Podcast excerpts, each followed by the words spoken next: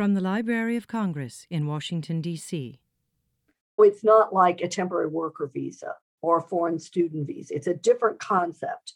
As a tool to be able to respond to humanitarian crises. Most of them have lived in the United States for half or more of their lives. For most TPS holders, this is their their country. My role is to stand up for my family and to speak out on behalf of over 250,000 US citizen children who are in the situation. My brother and I have been separated from our families. I decided to be part of this lawsuit, not just to fight for my family, but also over 300,000 families.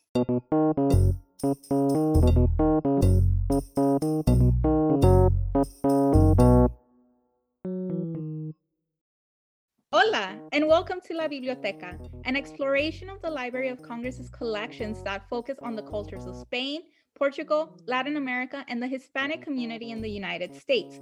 I'm Maria Guadalupe Partida, a Huntington Fellow in the Hispanic Reading Room. I'm Herman Luis Chavez, also a Huntington Fellow in the Hispanic Reading Room. Hola, Lupita. Hola, Herman. Season 2 of La Biblioteca focuses on a Latinx resource guide, Civil Rights Cases and Events in the United States, a research guide which has been curated here at the Library of Congress. This is our third episode, which explores Central American migration and the United States temporary protection status.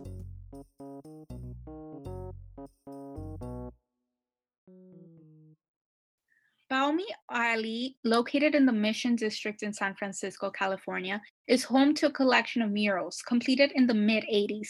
These murals are a form of artistic expression, exhibiting distraught over human rights and political abuses in Central America.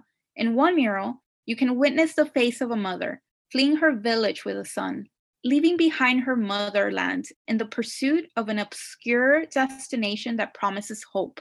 On the other side of the same mural, you can see the face of Salvadorian Archbishop Oscar Romero, who was assassinated for being a civil rights activist and a vocal critic against government sponsored repression. 40 years have passed since the assassination of Archbishop Oscar Romero, Yet, El Salvador remains in the throes of gang related violence, high homicide rates, human rights abuses, and government corruption. According to a 2020 Congressional Research Service report, rates of extortion have risen across the country. And of the violence that occurs in the country, many cite gendered violence and gang violence as reasons for migrating to the US from El Salvador. Today, hundreds of thousands of Central Americans, mainly from El Salvador, are living in the US under a temporary protection status, most well known as TPS.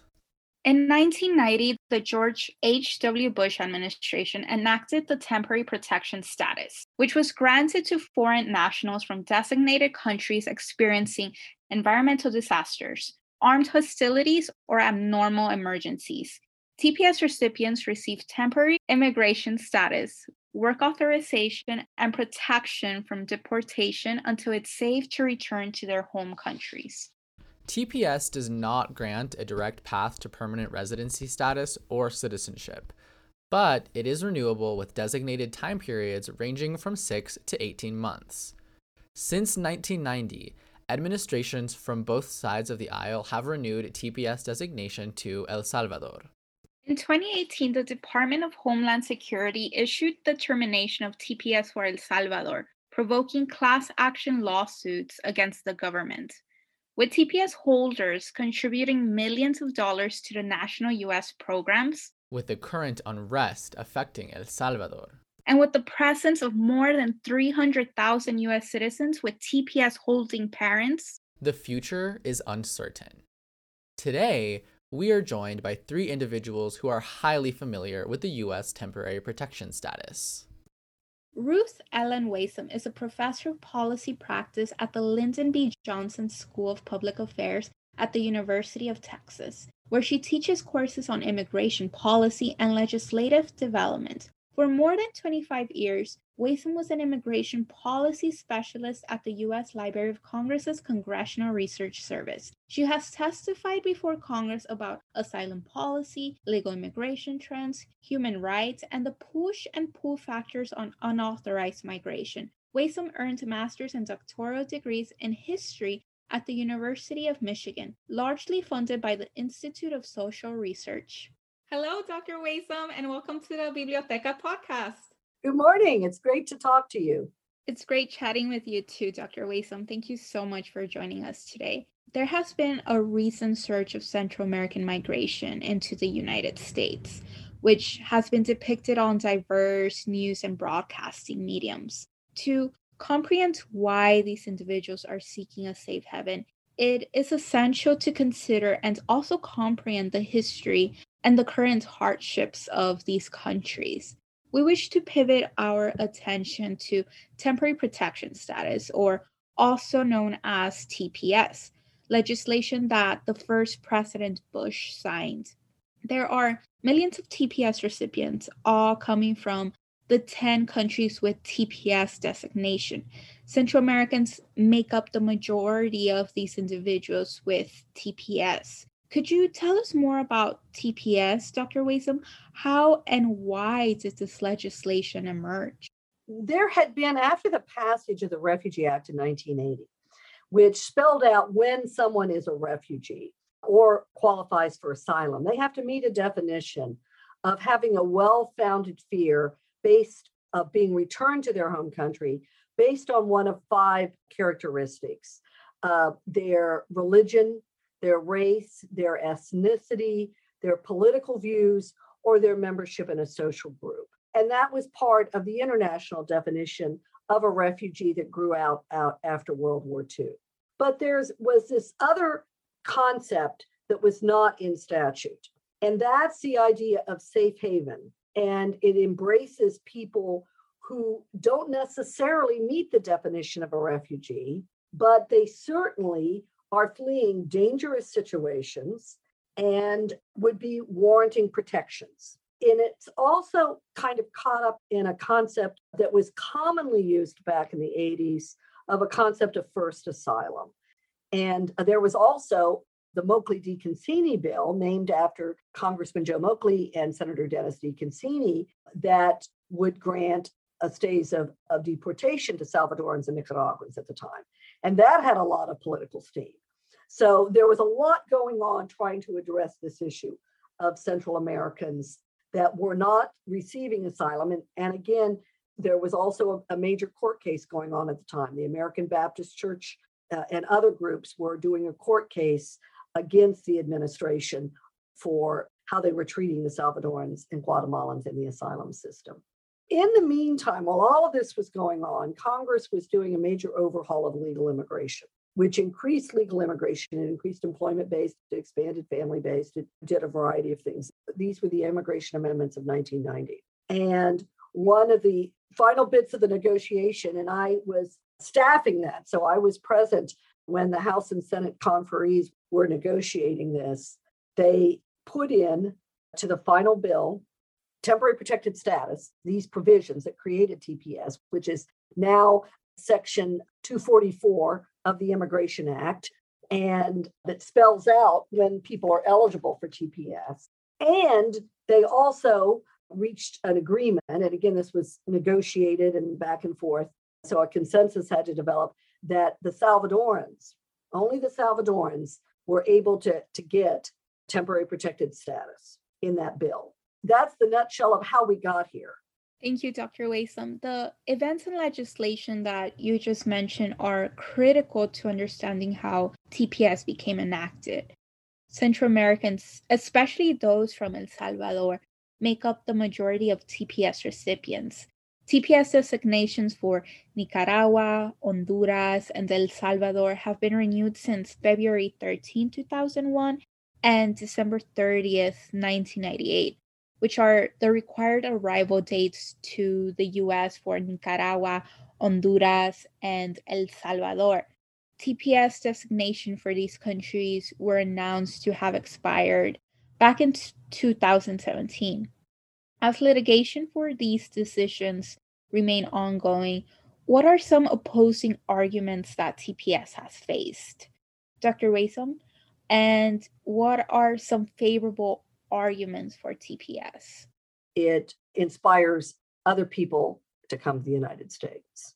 So that's the main argument against it. The argument in, in favor of it is, of course, that there are a lot of people that fall in that area between the very difficult and high threshold of meeting the definition of a refugee. And there are millions of people around the world who have already met that definition. Not as many at that time, but certainly a fair number. But it's it's not safe for them to return home.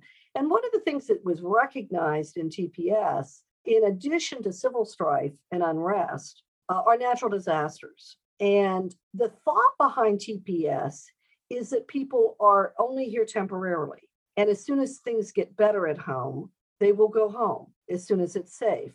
And we certainly have had instances where that has been the case. And many of the Central Americans, of the almost 250,000 Central Americans who uh, are protected by uh, TPS today, are, are different than the ones who got it in 1990. It's a different population.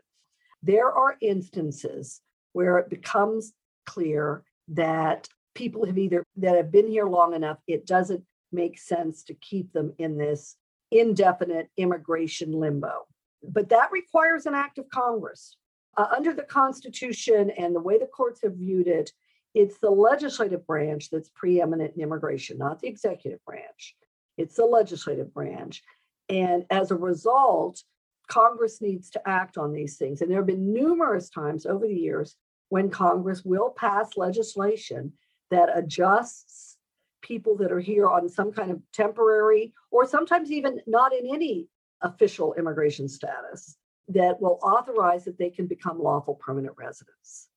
It is one of the thorniest aspects of TPS is that while it grants someone the authorization to work in the United States, and it does consider them to be in a status where if you're otherwise eligible for another immigrant visa, like you marry a US citizen, or an employer petitions to hire you in a job, that you can adjust status. You're not barred as being considered an unauthorized resident. It doesn't give you a pathway to becoming a lawful permanent resident unless Congress enacts legislation. So it's an imperfect response that addresses temporary situations. Recently, TPS designation was granted to Venezuela. Can you tell us more about the process that Venezuelans who are eligible for TPS are undergoing and what TPS for Venezuela might mean for temporary protection status as a whole? I'm glad you brought up Venezuela because many Venezuelans are in the asylum process and are applying for asylum in the United States. And many of them came here on non immigrant visas. While you're waiting to get into the asylum system, TPS enables you to work. And it's also quite possible that there are Venezuelans here who will not meet that high standard of a definition of an asylum seeker. And yet, right now, as you know, many countries in this hemisphere around Venezuela have recognized it may not be safe for people with opposing political views to return to Venezuela. So, temporary protected status enables Venezuelans to have a, at least a period of, of time here where they can wait and see what happens back home, where they can work, where they can continue to try to live as normal a life as they can. I've looked at uh, the Chileans after Pinochet, and, and, and they were another population that had great difficulty getting asylum because of US policies uh, in Chile. And it was a long time before uh, they went back, but a lot of Chileans did return home.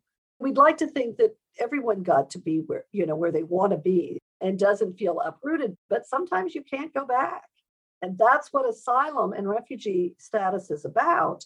But we know there are individuals that don't meet that threshold. And um, the real issue becomes what's a tenable period of time to be in immigration limbo? That's up to Congress to decide if they've been living and working in the United States and contributing to our communities and our economy, and their children are growing up here. And we don't want them to go back. They're part of us now. And just because Congress passes a law that says you you can have lawful permanent status, it doesn't mean you have to stay here. There's no coercion involved. It's just recognizing uh, after a, a certain period of time that people are already incorporated into the fiber of, of our nation. Thank you so much, Professor. Our conversation so far about TPS has really shown us that this conversation around immigration limbo is one that is transforming. We're even seeing this with the fact that TPS designations come and go. This whole recent aspect with Venezuela coming in with that designation acknowledges the effects TPS has with different countries and those who come to the United States. Right now, we're at a critical juncture where Nielsen v. Ramos is being appealed, and it's still something that's under consideration. Considering these examples of Venezuela and Nielsen v. Ramos, what do you believe is the future for TPS, or the possible directions of TPS or similar immigration legislation? One of the things that's important to note as part of this discussion is under current law, to benefit from TPS, you have to be here before it's put into effect. So it doesn't create an avenue for someone to come to the United States. It only provides relief for people that are already here. That's a key point. But as I mentioned earlier, the critique of TPS is that people think that once we've given it to a country, others may follow to join and hope that when the TPS designation it is renewed, that eligibility date moves up a little, which sometimes happens. So that being present is important. And it limits its ability to be something that can be used in a kind of ongoing way. It's delineated by start and stop dates. So it's not like a temporary worker visa or a foreign student visa. It's a different concept.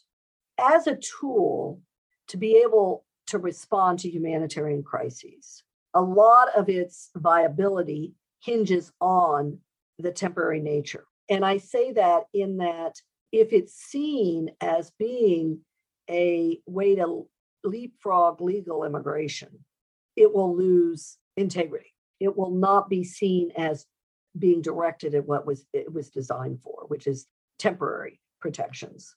So I think when some people talk about modifying it to create a an ongoing category, they run the risk of something that I find quite concerning, and that is creating a class of people in our country that don't have a pathway to stay here and are always in this tenuous situation and creates a group of people that can be more easily exploited by employers or other types of, of situations.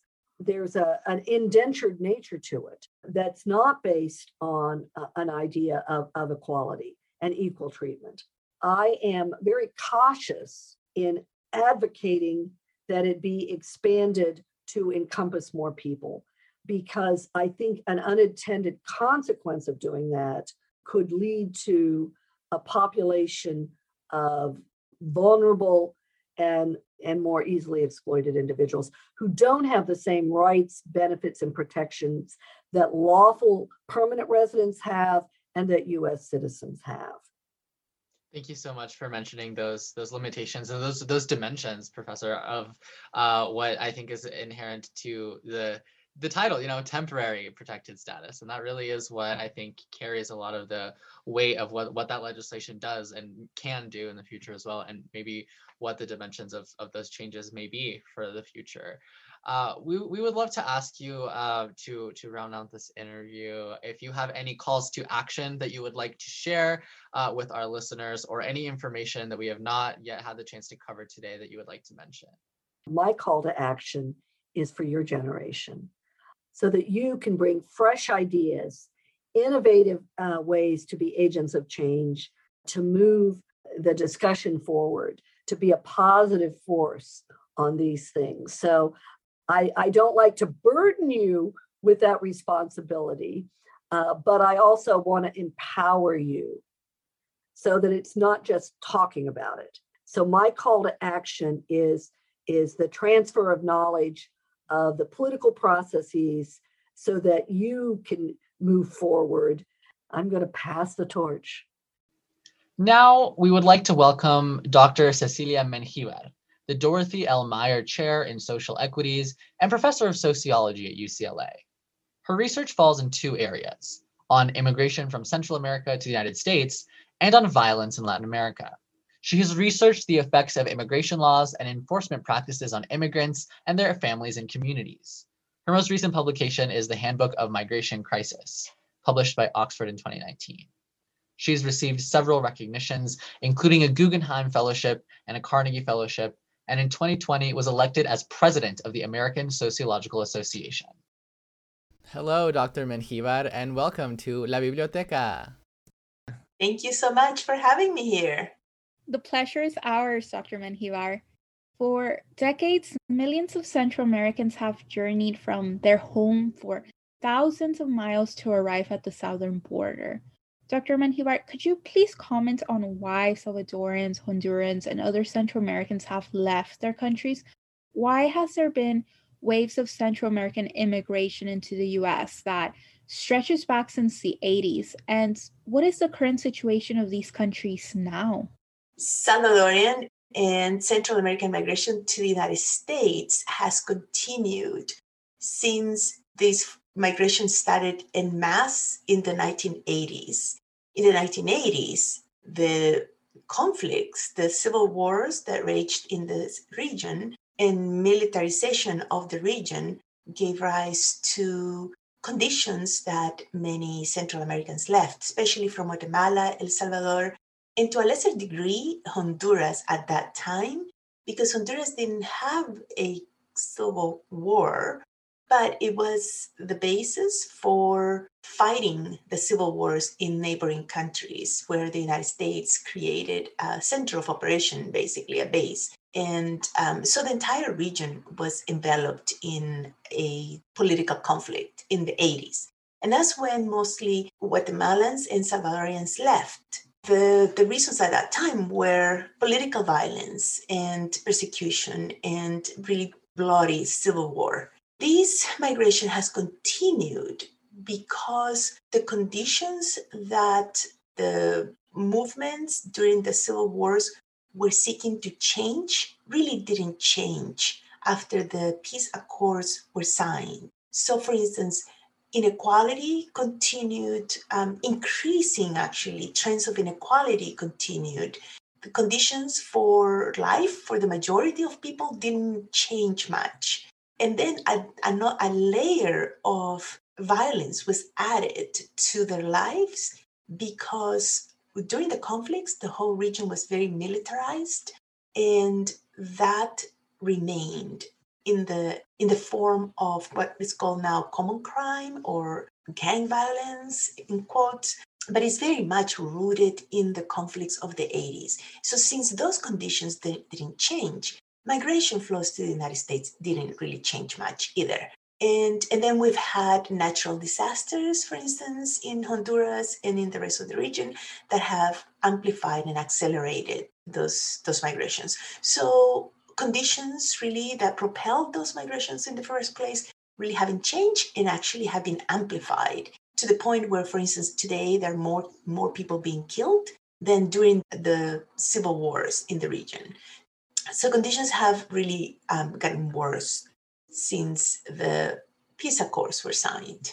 And that's why we continue to see migration to the United States from the region.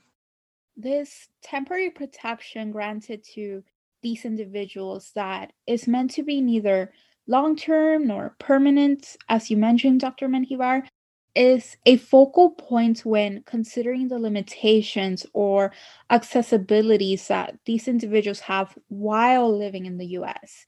Dr. Menjivar, what are some benefits TPS recipients are eligible or eligible for? They are eligible basically for a work permit and and to stay in the country and not be deported if they keep a clean record. So they have to reapply every 18 months. The TPS that they have right now is for 18 months, not the nine months of the first TPS.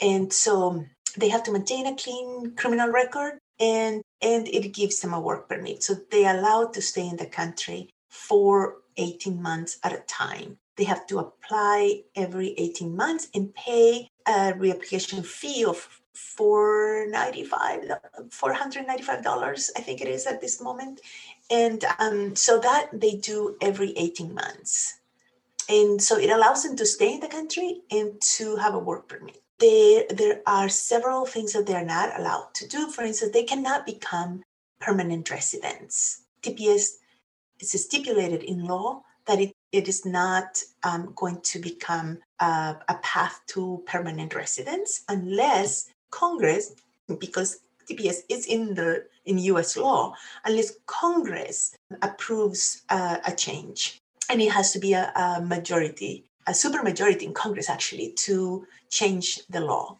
and um, so it doesn't allow people to to become lawful permanent residents or to sponsor anyone else for residents. And it also does not allow new applicants into the program. But eh, they can stay in the country for 18 months. They can purchase homes. They can conduct their daily lives except that they know they have to reapply every 18 months thank you so much for providing those details about um, tps dr Menjivar.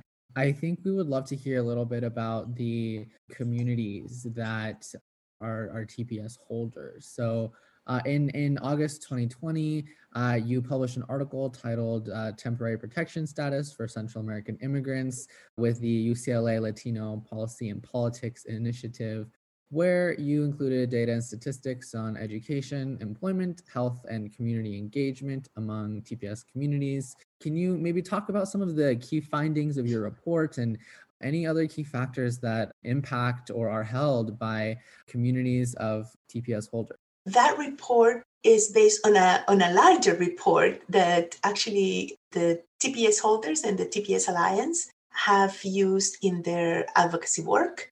And that is the policy report from with the UCLA Center is based on, on the same survey that I led in 2016. We conducted the survey uh, across the country in the communities with the major concentrations of of Central Americans and TPS holders across the, the country. And the major findings are that overall, TPS holders are integrated in their communities socially and they are active participants civically.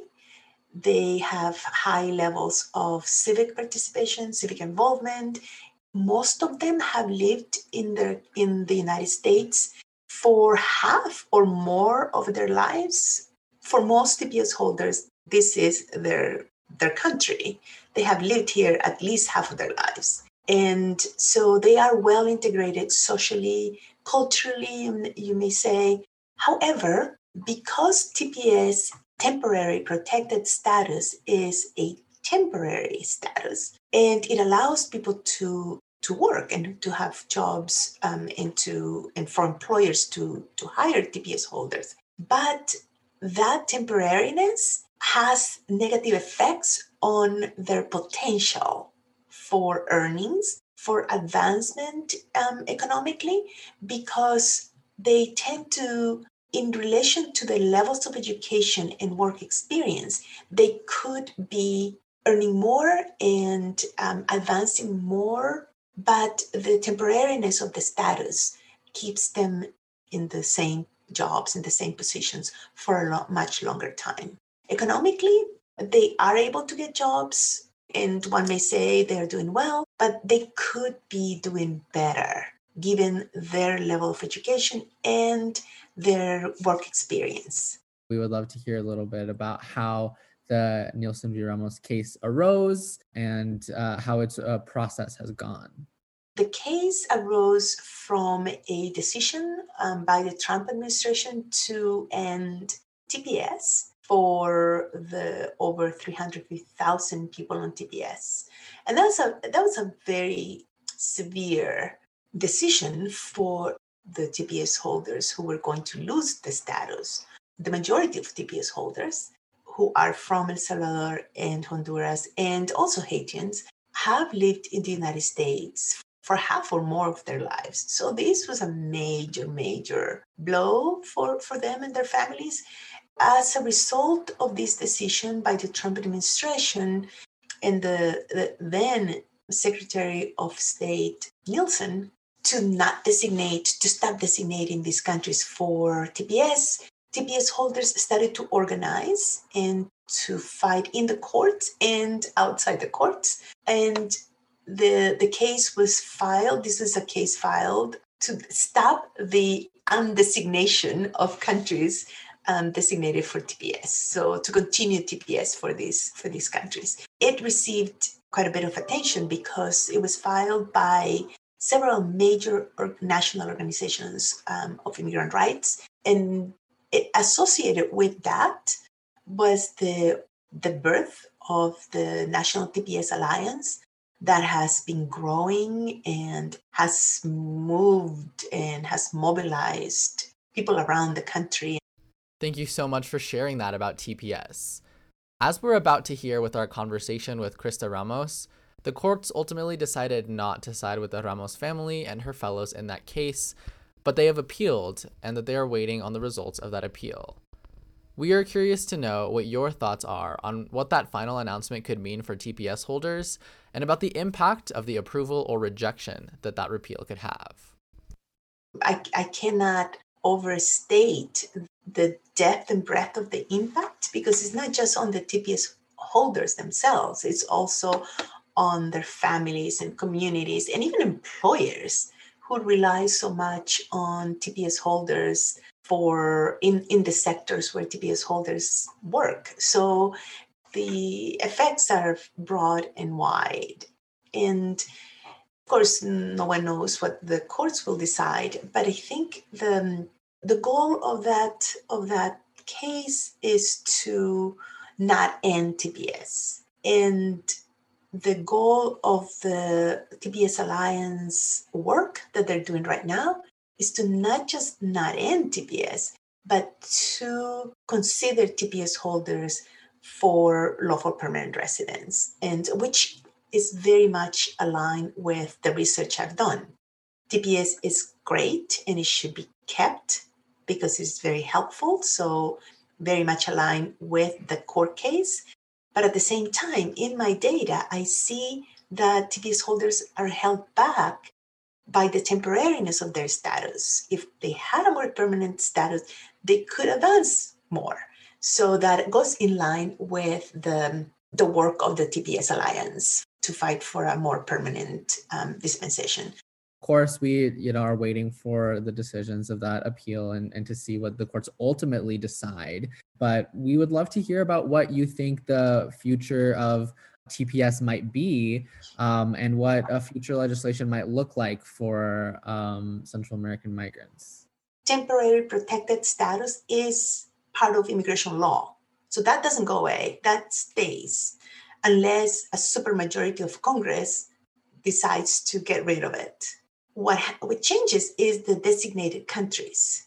There have been many countries that have been designated, and um, that designation has stopped for those countries. So it's the countries that are designated that uh, that change.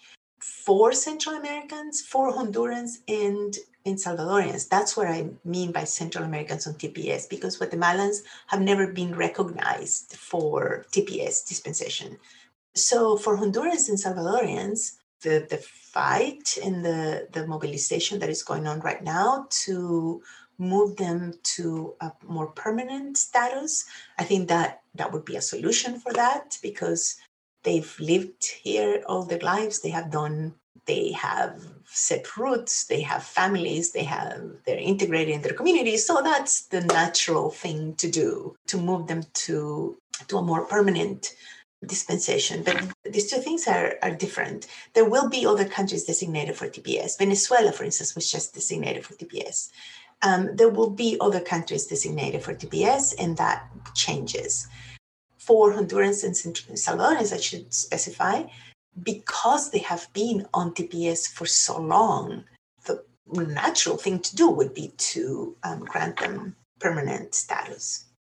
Finally, we would like to welcome Crista Ramos, a US born 17 year old activist who is the lead plaintiff in the lawsuit Ramos v. Nielsen. Her mother is a TPS recipient from El Salvador since 2001. In 2018, when TPS was terminated, Crista became an advocate to speak out about her family's situation. She continues fighting to keep over 400,000 TPS families together that are in the same situation as her. Hi, Crista. Welcome to the Biblioteca. Hi, thank you for having me.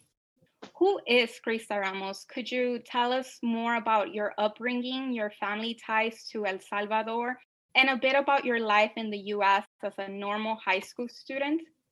Yeah, so um, as you mentioned, my name is Crista Ramos. Um, I'm 17 years old and I'm from San Francisco, California. Um, I've lived in the Bay Area my entire life, um, but my parents are both from El Salvador. And even though I've never actually visited El Salvador, I have grown up with the culture. And even though when I speak Spanish, I don't really have that Salvadorian accent like my parents do, being Salvadorian is a big part of me. I am a high school student, as you mentioned. I'm a junior, and my education is one of my biggest focuses along with my activism and i have been working hard uh, with my grades knowing that college is right around the corner so i'm happy to and excited to apply soon we wanted to ask if you have ever seen the murals at Balmy Alley in San Francisco. I have many times actually. I always walk in those streets with my family, and they've always popped out at me. Um, seeing those murals is is really inspiring not just because of the bright colors and the painting techniques but also the stories that those murals tell. I remember seeing one of the murals that had um like a picture of archbishop the from el salvador monsignor romero and uh, my family lived in el salvador during the war in the 80s and i've grown up listening to to stories about his significance to the salvadoran people and i think it's it's nice to see his image here in this country. Thank you for sharing that, Crista. Um, our next question is going to pivot a little bit to your um, personal experiences with some of the activism that you have done. Can you tell us about your role as a lead plaintiff in the class action lawsuit of Ramos v. Nielsen? How did it begin and how do you see it ending? Yeah, so the lawsuit was placed um, back in 2018, a few weeks after TPS was terminated. The lawsuit includes nine TPS recipients from El Salvador, Haiti, Sudan, um, and five U.S. citizen children, including me. And as you mentioned, I am the lead plaintiff in the case. Uh, my mom is also part of the lawsuit. She's the, the TPS recipient in my family. Um, and my role is to stand up for my family and to speak out on behalf of over 250,000 US citizen children who are in the situation. My brother and I have been separated from our families. I decided to be part of this lawsuit, not just to fight for my family, but also over 300,000 families. Since 2018, we've been fighting in the courts. The last hearing we had was back in August 2019, and we received a response a year later in September 2020 um, and it was a, a, negative response. The court overturned the inju- injunction um, protecting TPS recipients um, from being deported, but we appealed the decision and we've been waiting for a response since then. I'm not sure how this will end, but we know that this uh, this lawsuit is only granting TPS recipients extensions to keep living in this country, but it can't provide a pathway to residency. That's why I got involved with organizations I'm part of the National TPS Alliance, um, which has committees all around the country fighting for a pathway to permanent residency. So, you know, we're fighting to bill in Congress that would provide a pathway to uh, residency for TPS recipients. You provided this really great overview of the big milestones of your experience with that lawsuit. What is your personal experience with the lawsuit then? Can you tell us a little bit about how you felt throughout this process and how that has impacted other aspects of your life? So when TPS was terminated, I was in eighth grade. I mean, at that time, you know, my biggest focus was that I had to go to high school, and that was just like my thing. Like, oh my gosh, I'm about to go into high school. And then my mom told me about the termination of TPS, and at that time, it was it was shocking because I I didn't really know about her her status, and I had never really heard of TPS, and so that was the moment when I when I really started paying attention to what was what could happen to. Um, and so I, I got involved with the lawsuit because of that. Before that, speaking in front of people like in public terrified me, but I didn't even give a second thought to joining the lawsuit and speaking out for my family because I knew that it was some something I had to do. And so I've been growing these past few years, um, learning how to speak about my situation, helping people through this fight. I've met a lot of children of elders who are in the situation, and it's you know taught me that that I'm not the only one in the situation, and it's it's made me um, more confident, you know, to speak, to give interviews because I know that it's not just my family that I'm fighting for; it's thousands of families around the country you bring up this really important point that there are so many people that have been impacted by TPS that continue to be impacted from TPS. What do you want people to take away from the lawsuit or maybe what what do you want people to, you know, maybe learn the most and share most with others when it comes to looking at the experiences that you've had and that your families have had and that these other thousands of families have had? Yeah, so um my mom has had TPS since 2001, and it's allowed her to work and live in this country. And as I mentioned before, I had never really given much thought about, you know, I knew she was like an immigrant, but I never really thought about her immigrant story. This is, you know, has taught me more about the uh, many immigrant stories in this country of many immigrant families, not just like Central American uh, families, because there's TPS communities from like Africa and those areas too and it's just shown me how different stories about immigrants but we, we're all we're all united under tps i've met so many people from different countries that i i never had encountered before um, but we're all united in this fight you know fight, fighting for our families um, to keep them together thank you crista your activism is truly inspirational i have a question for you for your future prospects who will Crista Ramos be? Where do you see yourself in the future? I have so many things that I want to do with my life, and being an activist has helped change my outlook on life. And it's opened my eyes about so many problems, not just in our country, but globally. I want to help fix. What is clear is that I want to follow a career path that involves social social justice and helping other people. That's the one thing that is clear for me is that I want to spend my future helping others. Thank you for sharing that, Crista. Do you have any call to action that you would like to give to the public in regards to TPS? Yeah, um, I would say there is a lot of TPS families, um, but some are afraid to speak out. I've met a lot of TPS um, children who's who are afraid of of speaking, you know, in their communities because they don't know what will happen with their parents. If you know a TPS recipient or you know a child who has parents with TPS, to be supportive. You know, my friends, when I told them about my situation, they were really supportive, saying that they would back me up in anything I needed. And I think that really helped me. And I would also say to keep on getting involved, supporting bills or asking Congress members to support bills in Congress that would give these families pathway to residency for TPS recipients and to that's a way to fight for our families there's so many families in the situation.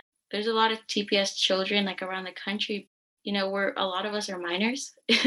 and so seeing the support of college students or older people who who can really, you know, help make a change with not just speaking out but with their votes or asking their congress members to go out and and to help fight families is what is really helpful that was such an informative conversation with scholars Ruth Wasem and Cecilia Menjivar, along with young plaintiff Crista Ramos. As we heard from our discussion with Crista, the lawsuit is still ongoing, much like TPS keeps changing, as Professor Wasem pointed out. Lupita, what are the ongoing updates to TPS? How is the legislation changing right now? That's correct, Herman. The lawsuit is ongoing. TPS designation for Central American countries, which include El Salvador, Nicaragua, and Honduras, remain in effect due to the ongoing litigation. As of March 2021, approximately 320,000 individuals from 10 different designated countries hold TPS, with Venezuelans, Haitians, and Burmans qualifying most recently in, in 2021. On March 8, 2021, Secretary Mayorkas announced TPS designation for Venezuela, and an estimated 323,000 Venezuelans could be eligible for TPS protections. A 2021 report by the Congressional Research Service titled A Temporary Protected Status and Deferred Enforced Departure by Jill H. Wilson informs of HR 6 and HR 1603, both both bills that have been passed by the House of Representatives in the 117th Congress. Um, these two bills, if passed by the Senate, could provide a pathway to lawful permanent residence or LPR to thousands of TPS recipients. However, a June 2021 Supreme Court ruling, um, Sanchez v. Mayorkas, decided that individuals under TPS who came without authorization to the US would be unable to obtain lawful permanent residency, also known as LPR. Um, this ruling disqualifies a large majority of TPS recipients from Central America from gaining a green card and thus a path to citizenship. Please note that these updates to TPS legislation are current as of June 2021 when this episode was recorded. There may have been updates to TPS between the date of recording and the date this podcast season was released. Please refer to the Congressional Research Service and our Library of Congress Research Guide for the most updated information on TPS.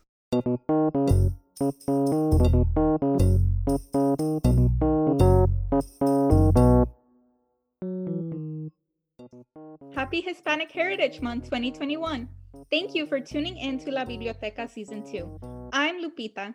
And I'm Herman. Be sure to tune in to the next episode of La Biblioteca.